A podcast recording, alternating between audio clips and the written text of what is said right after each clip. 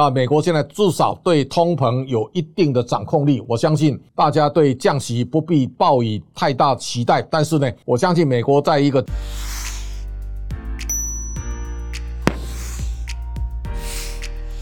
各位财讯的观众朋友，大家好，我是谢金河，欢迎再度收看老谢开讲。在龙年的第一个交易日当中，那么大家可以看到这个世界现在呈现了一个新的变化。欢迎你一起加入财讯的频道会员，支持最懂投资的财经媒体，跟我们一起追踪政经趋势以及产业状况，成为财讯粉丝团，也就是财团的一份子。或者你也可以针对喜欢的节目抖内我们，让我们可以继续为大家带来更多精彩的节目。第一个呢，台股在台积电的领军当中啊，在开红盘的第一个交易日呢，台湾的加权指数啊站上一万八千六百一十九以上，这个是再度写下历史新高。而台积电的股价呢，开盘七百零二，那么也是一扫在过去呢六百八十八块的高点，再度创下新高价。台积电在美国的 ADR 呢，在这一波啊最高涨到一百三十五点九八，那么这个是一个。我们在兔年呢大涨三千一百六十三点，那么现在在龙年呢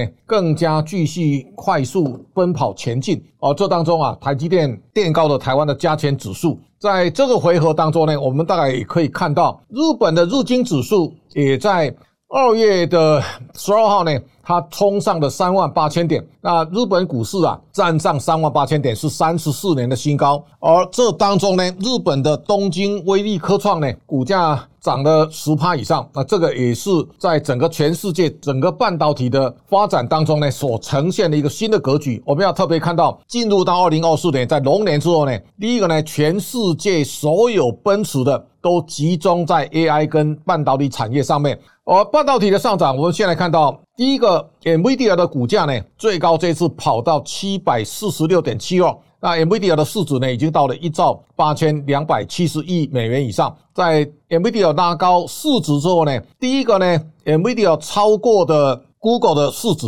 同时呢，也领先的亚马逊。美国现在第一大呢是微软，它是 AI 最重要的一个中流砥柱。第二名现在变苹果，第三名变 NVIDIA。当 NVIDIA 大涨之后呢，我相信台积电呢现在的市值大概在六千九百亿左右，它等于只有大概 NVIDIA 的三分之一。那在这种情况之下呢，进入到龙年，台积电的市值会不会挑战一兆美元的市值呢？大家可以拭目以待，因为 NVIDIA 把整个上升的空间呢都拉出来了，所以这一段呢非常陡峭的上涨。大家可以看到 NVIDIA 的股价呢从一百零八点一三呢跑到七百四四十六块以上啊，这是大家难以想。见的，它是一拆五之后呢，现在即将再度创新高。同时呢，跟 NVIDIA 双方合作无间，叫做 Supermicro，在前年的年底。Supermicro 的股价呢是二十一块点九，但是现在最高跑到八百九十块美元。大家可以想见得到，在过去这一年多啊，等于 Supermicro 的股价呢涨了大概四十倍以上。现在的市值啊到五百九十亿美元，那这个大家难以想象。台湾有非常众多的 AI 的公司啊，其实实力都不比 Supermicro 差。但是现在这样的一个陡峭的上涨，那么大家可以想见得到，它对台湾的广达、对纬创、纬颖、技嘉。会带来非常立竿见影的效果，这是台湾 AI 供应链呢，它呈现一个新的发展的态势。另外呢，NVIDIA 的大涨，它也带动 AMD。同时呢，我们也看到艾斯摩尔在最近这个循环当中啊，股价最高涨到九百五十四点三二，那这个上涨其实也给大家带来。非常大的震撼效果。那 Alphabet 呢是 Broadcom 股价从四百一十五点零六啊，这次跑到一千两百九十五点九，市值呢一度跑过六千亿美元以上。在这种情况之下呢，我们大家可以看到，在这一组当中呢，美国的半导体产业，尤其跟 AI 有关的，现在是在整个带动美股上涨的路上奔驰。而这个同时呢，我们最近也看到 ARM 的股价呢频频上涨。大家看到，在这个回合当中啊，ARM 公告的第四季它的净利呢是。八千七百万美元，EPS 零点二九，，ARM 的股价呢冲到一百六十四，那这个一冲上去之后呢，我们可以看到它立刻带动孙正义的软体银行呢股价也大幅的上涨，所以这个是在这个回合当中啊，大家所看到的，在过去的二三十年当中啊，孙正义有很大的比重呢，他靠马云，但是在现在的阿里巴巴，他持股卖到剩三趴以下的时候呢，现在 ARM 的重要性呢，会给软体银行带来非常重大的效果。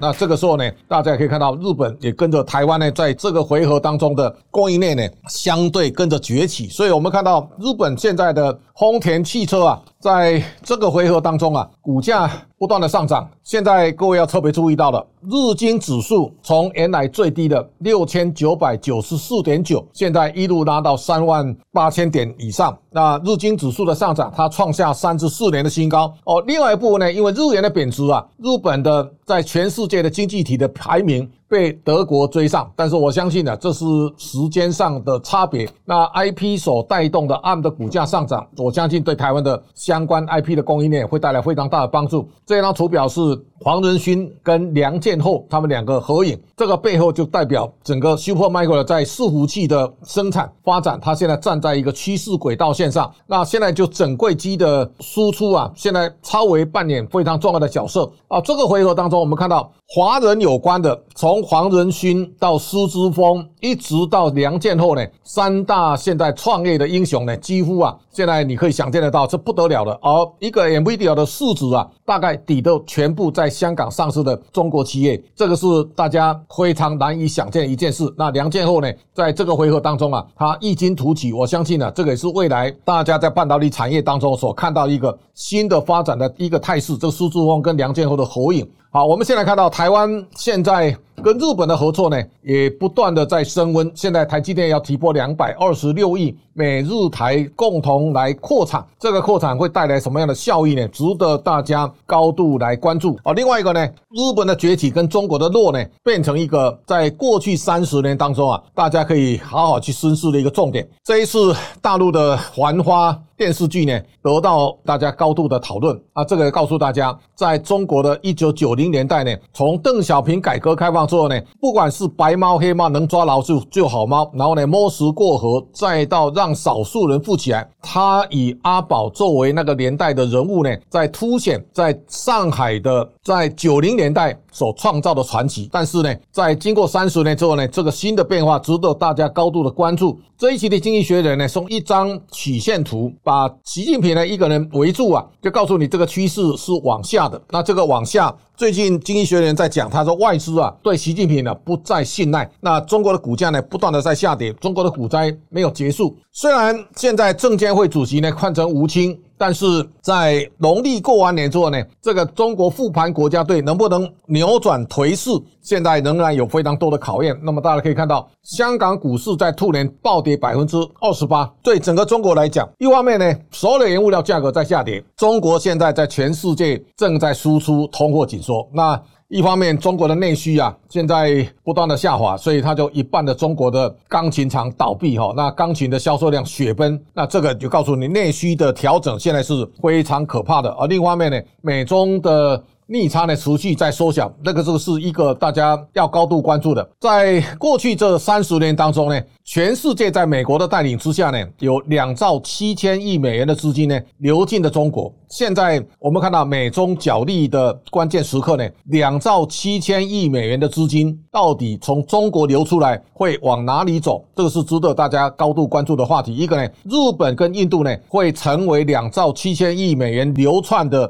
最重要的根据地。那印度呢现在快速在崛起，包括 GDP 啊也开始有一个比较新的变化了。第二个呢，美国在这些年当中啊不断的在移转供应链啊，这个供应链的移转呢，现在大家可以看。到二零二二年呢，美国跟中国之间的贸易的差额呢，中国从美国赚到的顺差是四千零四十一亿美元。进入到二零二三年呢，这个顺差现在缩小到两千七百九十四亿，这个已经啊缩小一千三百亿美元左右了。那大家可以关注到，当美国对中国的逆差或中国对美国的顺差快速的在缩减的时候呢，我相信对中国的贸易啊会带来非常巨大的影响哦。一方面，中国的资金呢在出走，中国的股市不断的在下跌。也告诉大家，二零一五年的时候呢，深圳、上海所占的全世界的股票的市值占全球百分之二十。现在呢，中国现在降到现在十趴左右。换句话说呢，中国股市的下跌，它到底为未来的世界会带来什么样的一个新的变化？大家可以拭目以待。